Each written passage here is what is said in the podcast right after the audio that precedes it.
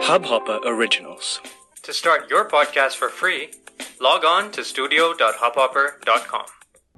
नमस्कार मित्रांनो कसे आहात? मजेत ना? मी दीपक पाटील आणि डी डी ओरिजिनल सिरीजमधल्या माझ्या या पहिल्या पॉडकास्टमध्ये मी आपलं स्वागत करतो. पॉडकास्टचं नाव आहे अंधार सावल्या. मी आज आपल्यासाठी माझी पहिली भयकथा घेऊन आलो आहे. भयकथेचं नाव आहे दिवा पेटवू नका. चला तर कथेला सुरुवात करूया.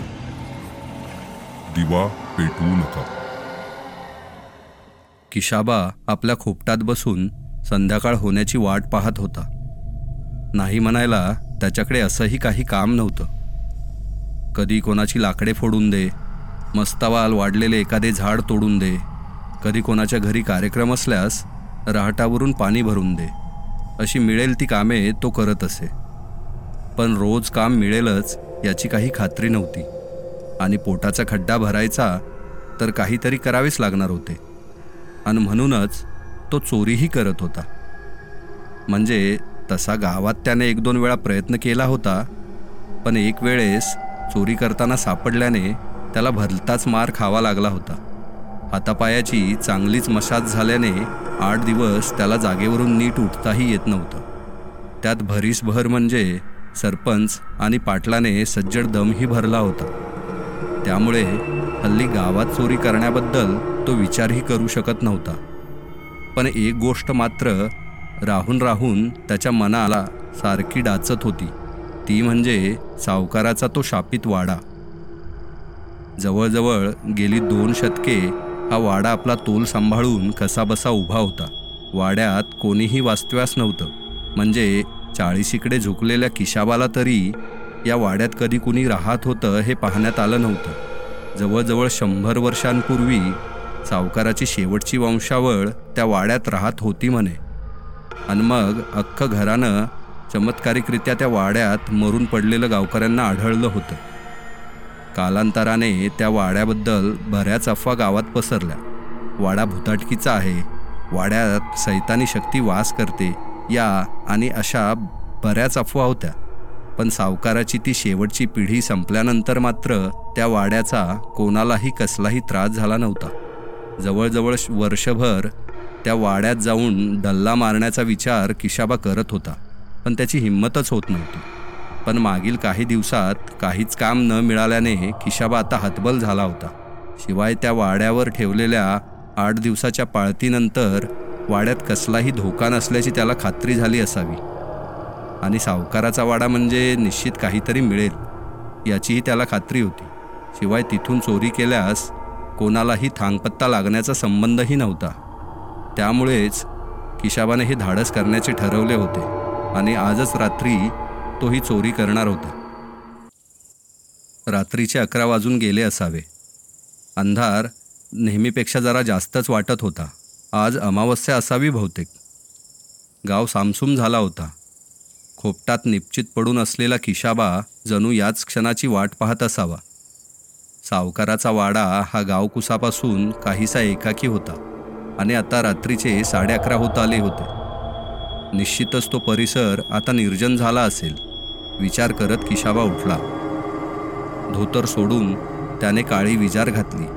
वर काळ्या रंगाचा एक सदरा घालून तो आता तयार झाला.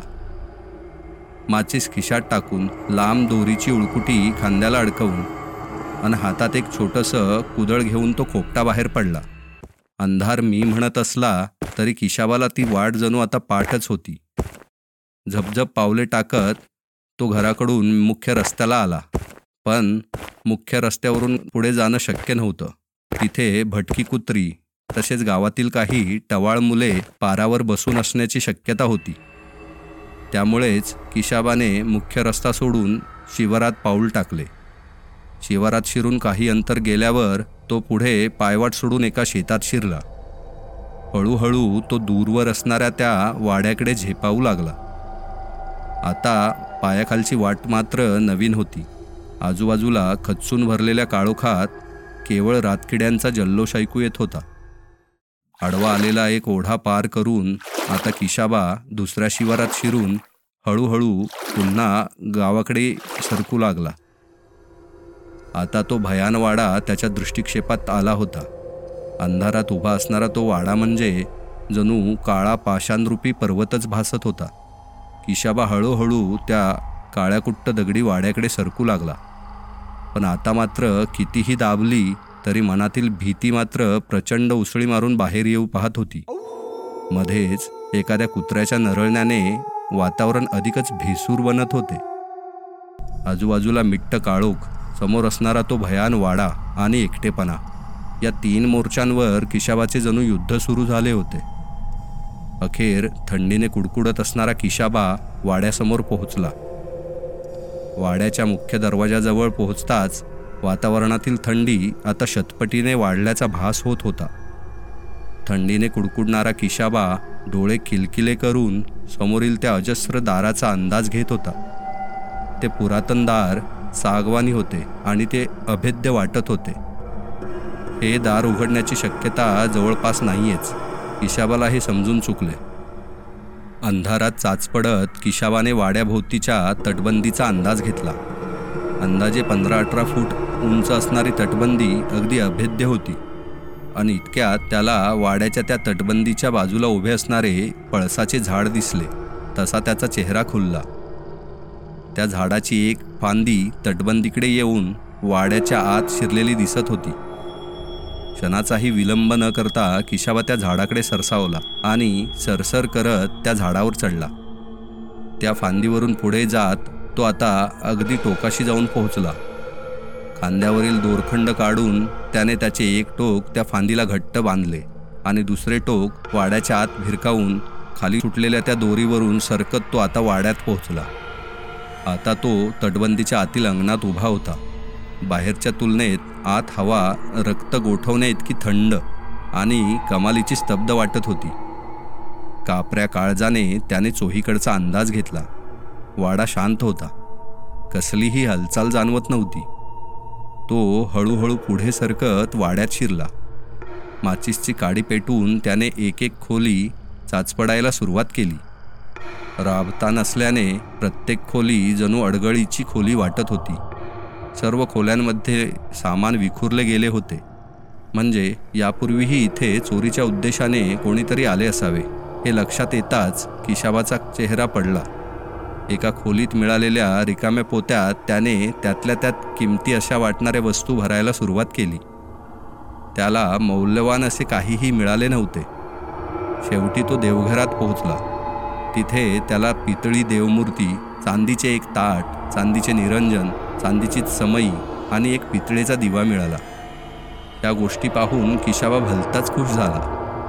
भरभर त्या वस्तू पोत्यात भरून त्याने इतर दोन खोल्याही तपासल्या. पण बाकी कुठेही काही विशेष मिळाले नाही. आता ते भांड्यांनी भरलेले पोते घेऊन तो परत अंगणात आला. ते पोते त्या दोरखंडाच्या एका टोकाला घट्ट बांधून आता तो दोरखंडावरती चढू लागला.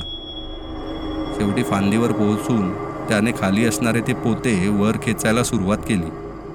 ते पोते तटबंदीच्या अलीकडे घेऊन त्याने ते पुन्हा अलगद तटबंदीच्या बाहेर असणाऱ्या जमिनीकडे सोडले. पोते जमिनीवर टेकल्याची खात्री करून त्याने फांदीचा तो दोरखंडही सोडून खाली टाकला. झाड उतरून तो तटबंदीच्या शेजारी असणाऱ्या त्या पोत्याजवळ पोहोचला. काम फत्ते झाले होते. पोते पाठीवर मारून दोरखंड हातात घेऊन अंधाराचा अंदाज घेत आता तो खोपट्याकडे निघाला. रात्री खोपट्यात पोचल्यावर किशाबाने कुतूहलाने ते पोते उचकटून पाहिले.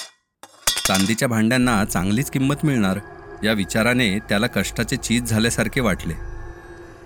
प्रसन्न मनाने त्याने अंग टाकले आणि हे सामान विकून येणाऱ्या पैशाचा विचार करत किशाबा आता झोपी गेला. दुसऱ्या दिवशी त्याने चांदीची भांडी एकीकडे काढली. पितळी देवमूर्त्या आणि चांदीची भांडी तो विकणार होता. इतक्यात त्याची नजर त्या पितळी दिव्यावर पडली. तो दिवा जरी पितळेचा असला तरी त्याचे नक्षीकाम अगदी लक्षवेधी होते. दिवा कमालीचा हलका आणि थंड होता. तो दिवा हातात घेता एक विलक्षण चेतना त्याच्या सर्वांगातून दौडून गेली. का कुणास ठाऊक पण किशाबाला तो दिवा आवडला असावा. त्याने तो दिवा बाजूला काढून चुलीवरच्या भानुशीवर ठेवला. त्याला तो दिवा विकायचा नसावा. बाकी सामान त्याने परत एकदा नजर मारून पोत्यात भरून ठेवले. एवढ्यात त्याला हाक ऐकू आली. ए किशाबा किशाबा अरे आहेस का घरात? गावातले कुणीतरी त्याला हाक मारून बाहेर बोलावत होते. खोपट्याबाहेर आल्यावर किशाबाने पाहिले. दामो आला होता. सरपंचाच्या घरी लाकडे फोडायचे काम होते. गाडीभर लाकडे फोडायची म्हणजे दोन दिवसाचे काम. किशाबा खुश झाला. कोपऱ्यातली कुऱ्हाड खांद्यावर टाकून तो घराबाहेर पडला. अर्धे काम संपवून घरी परतायला किशाबाला सात वाजले. थकलेला किशाबा खोपटाबाहेरील ओट्यावर येऊन विसावला. थोडा वेळ शांतचित्ताने विडी ओढल्यावर तो खोपटात शिरला. आता आळस झटकून तो कामाला लागला.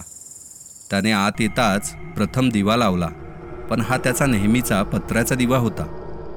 तो नवीन पितळी दिवा लावण्याचा मोह त्याला झाला होता पण आता त्याला स्वयंपाक करणे गरजेचे होते.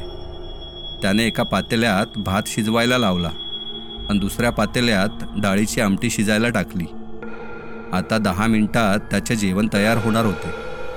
तो मस्तपैकी शेकत चुलीची लाकडे सावरत होता.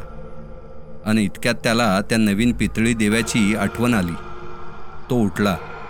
त्याने भानोशीवरचा तो दिवा घेऊन त्याचं तोंड उघडलं. दिव्याची सुती वात अगदी नवीन वाटत होती. त्याने कोपऱ्यातल्या बाटलीमध्ये केरोसिन भरलं. वरील तोंडाचे आटे फिरवून झाकण घट्ट बंद केलं आणि दिवा पेटवला. आणि काही क्षण त्याचे डोळेच दिपले. त्या दिव्याचा प्रकाश भलताच दुधाळ आणि शुभ्र वाटत होता. पेटलेला दिवा त्याने उचलला आणि तो आता भिंतीत असणाऱ्या देवळीकडे निघाला. देवळीतला जुना दिवा उचलून त्याने खाली जमिनीवर ठेवला आणि त्या जागी हा नवीन दिवा ठेवून तो खाली झुकला. जुना दिवा उचलून त्याने हातात घेतला. आणि बोटाच्या चिमटीने त्याची वात विझवली. आता तो जुना दिवा घेऊन चुलीकडे निघाला. तो पत्र्याचा दिवा भानुशीवर ठेवून तो पुन्हा चुलीवर आपले अंग शेकू लागला. मागे देवळीत ठेवलेला तो पितळी दिवा चांगलाच प्रकाश फेकत होता. सर्व खोपट्यात दुधाळ प्रकाश पसरला असला तरी देवळीच्या खाली भिंतीलगत मात्र अंधार होता. आणि त्या अंधारात काहीतरी चमकू लागलं. आणि तिथे एक धूसर अशी काळी आकृती दिसू लागली. त्या आकृतीला कितीतरी डोळे असावे. ते डोळे अंधारात चमकत होते. ते असंख्य डोळे कमालीचे भेदक आणि तितकेच भुकेलेले वाटत होते. त्या आकृतीचे लक्ष पाठमोरे असणाऱ्या किशाबावरच खिळून होते. किशाबाच्या अंगामुळे चुलीतला आगीचा प्रकाश अडला जात होता आणि किशाबाची सावली मागे पसरली होती. आणि त्याच अंधाराचा फायदा घेत ती विचित्र आकृती अगदी बेमालूमपणे किशाबाकडे सरकू लागली. इतक्यात भात तयार झाला असल्याने किशाबा उठला आणि त्याने भाताचे पातेले उचलून भानुशीवर ठेवले. या प्रकाराने अंधाराचा आडोसा खंडित झाल्याने मागे असणारी ती हिडीस आकृती क्षणात मागे सरकली आणि खोपट्याबाहेर पडली. अनावधानाने का होईना पण किशाबा वाचला होता. रात्री उशिरा झोप आल्याने त्याने तो दिवा मालवला आणि तो झोपी गेला. दुसऱ्या दिवशी गावात हाहाकार उडाला. एका रात्रीत गावात तीन निर्घृण हत्या झाल्या होत्या. गावातील एका कुटुंबातील नवरा बायको आणि एक म्हातारी अशा तीन लोकांना कोणीतरी बिभत्स पद्धतीने मारले होते. ते हृदय पिळवटून टाकणारे दृश्य पाहण्यासाठी सारा गाव त्या घराभोवती जमा झाला होता. किशाबानेही काही क्षण थांबून ते मृतदेह पाहिले आणि तो आपल्या कामाला निघून गेला. त्या सायंकाळी अति थकवा आल्याने किशाबा घरी परत न येता सरळ गुत्थ्यावरच गेला. तिथे त्याने एक बाटली रिचवली आणि शेजारच्या किसनाच्या हॉटेलमधून भेळ बांधून घेतली. गुत्थ्यावरून परत एक नवीन बाटली घेऊन तो आता घराकडे निघाला. घरी पोचायला त्याला साडेआठ झाले. पोपटात येताच त्याने खिशातल्या माचीसने देवळीतला तो दिवा लावला. दिव्याच्या प्रकाशात त्याने चूल पेटवली. पण भेळ सोबत आणल्याने त्याला आता जेवणाची भ्रांत नव्हती. तो चुलीत लाकडे घालून मस्त शेकू पाहत होता. मागे त्या दिव्याच्या अंधारात पुन्हा एकदा ती हालचाल चालू झाली. ते असंख्य डोळे चमकू लागले आणि ती काळीकुप्त सावली हळूहळू किशाबाकडे सरकू लागली. किशाबा गाणे गुणगुणत मस्त शेकत होता. आणि इतक्यात त्याला बंडीच्या खिशात असणाऱ्या त्या बाटलीची आठवण आली. त्याने बसल्या जागीच बंडीत हात घालून ती बाटली बाहेर काढली. आणि एक एक घोट तो पिऊ लागला.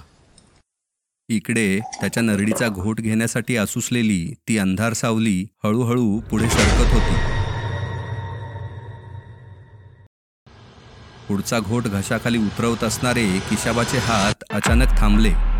कारण त्याला कसलीशी चाहूल लागली होती.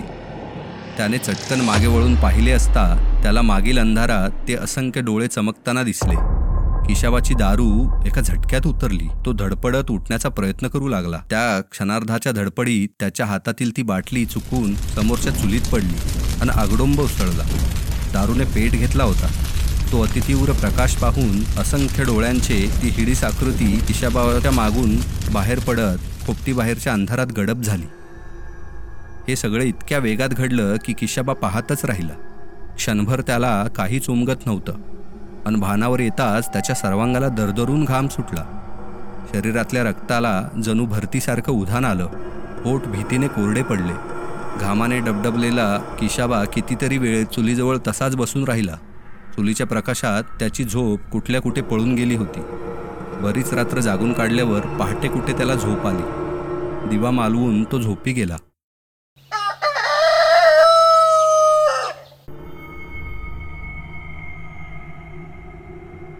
सकाळी एका अभद्र आक्रोशाने त्याचा डोळा उघडला.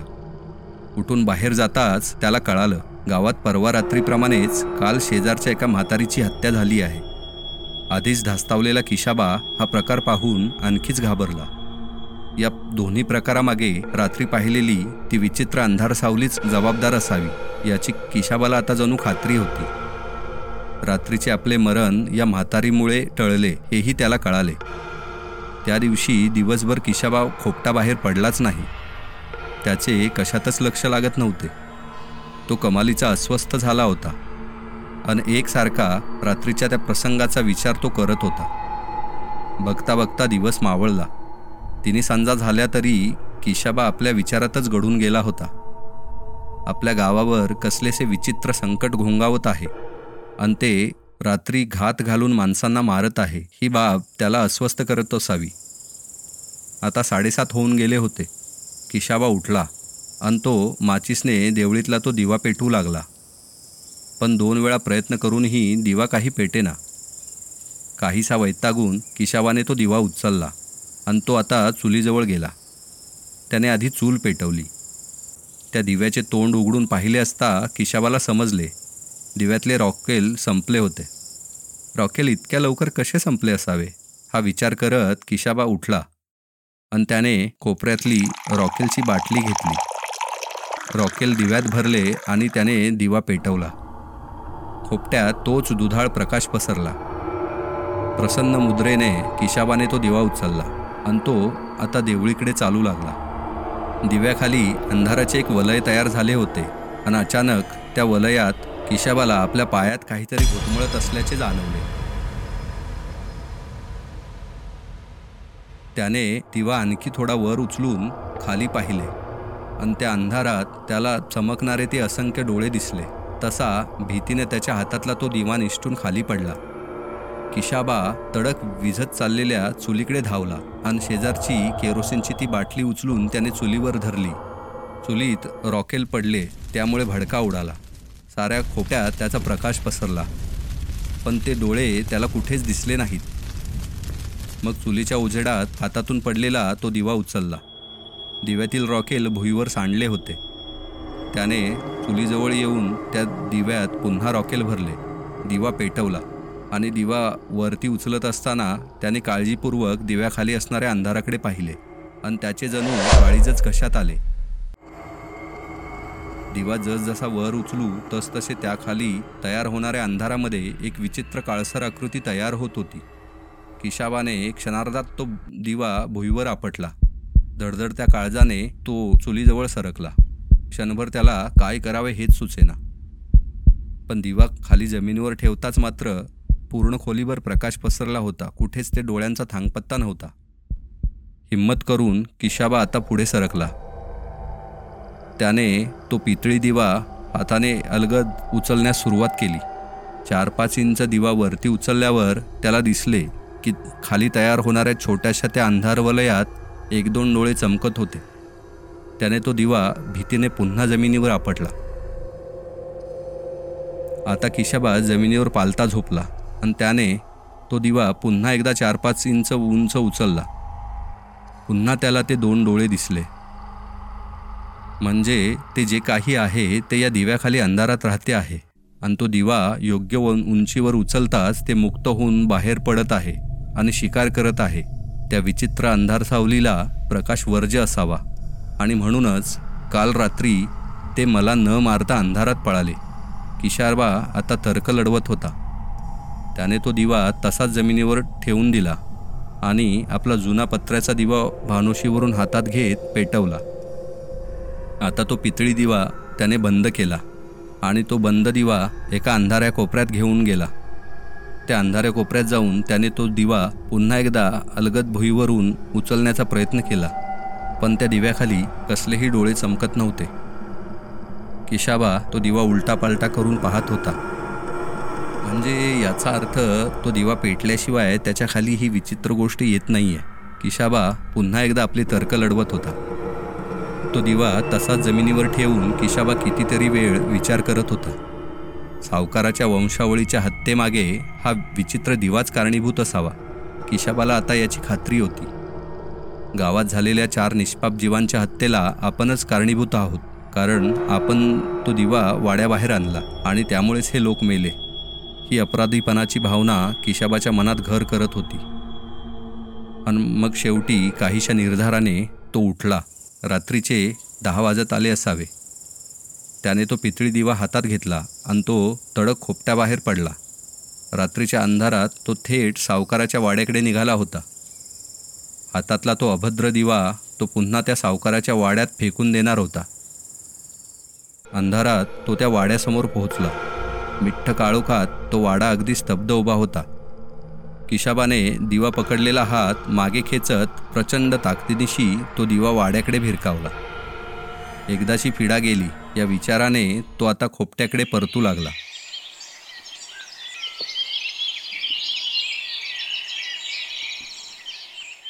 सूर्य डोक्यावर आल्याने अंगाची लाही लाही होत होती. गावातील चार पाच उन्हाड कार्टी सावकाराच्या त्या वाड्यासमोर जमली होती. एकट्याने वाड्याची प्रदक्षिणा घालण्याची त्यांच्यामध्ये पैज लागली होती. आणि त्यांच्यापैकी कलंदर असा एक पोरगा या पैजेसाठी तयार झाला.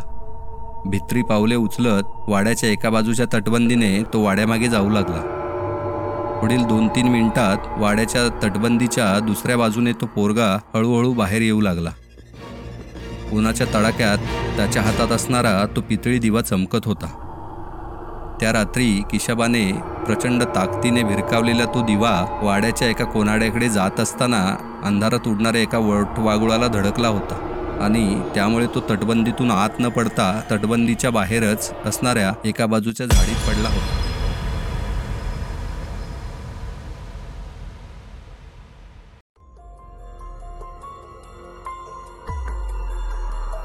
कथा पूर्ण ऐकल्याबद्दल धन्यवाद मित्रांनो. कथा कशी वाटली? निश्चित सांगा. माझा हा पहिलाच पॉडकास्ट करण्याचा प्रयत्न आहे. मी कुणी व्हॉइस आर्टिस्ट किंवा पॉडकास्टर नाही आहे मी एक सामान्य माणूस आहे थोडंसं लिखाण करतो आणि लिखाणासोबत आता पहिल्यांदाच हा पॉडकास्टचा प्रयत्न करतो आहे तर आपल्या सहकार्याची गरज आहे. बऱ्याच चुका होत असतील तुम्ही निश्चित मला त्या सुधारण्यासाठी मदत करा. माझ्या पॉडकास्टला सबस्क्राईब करा लाईक करा आपल्या मित्रांमध्ये शेअर करा. धन्यवाद.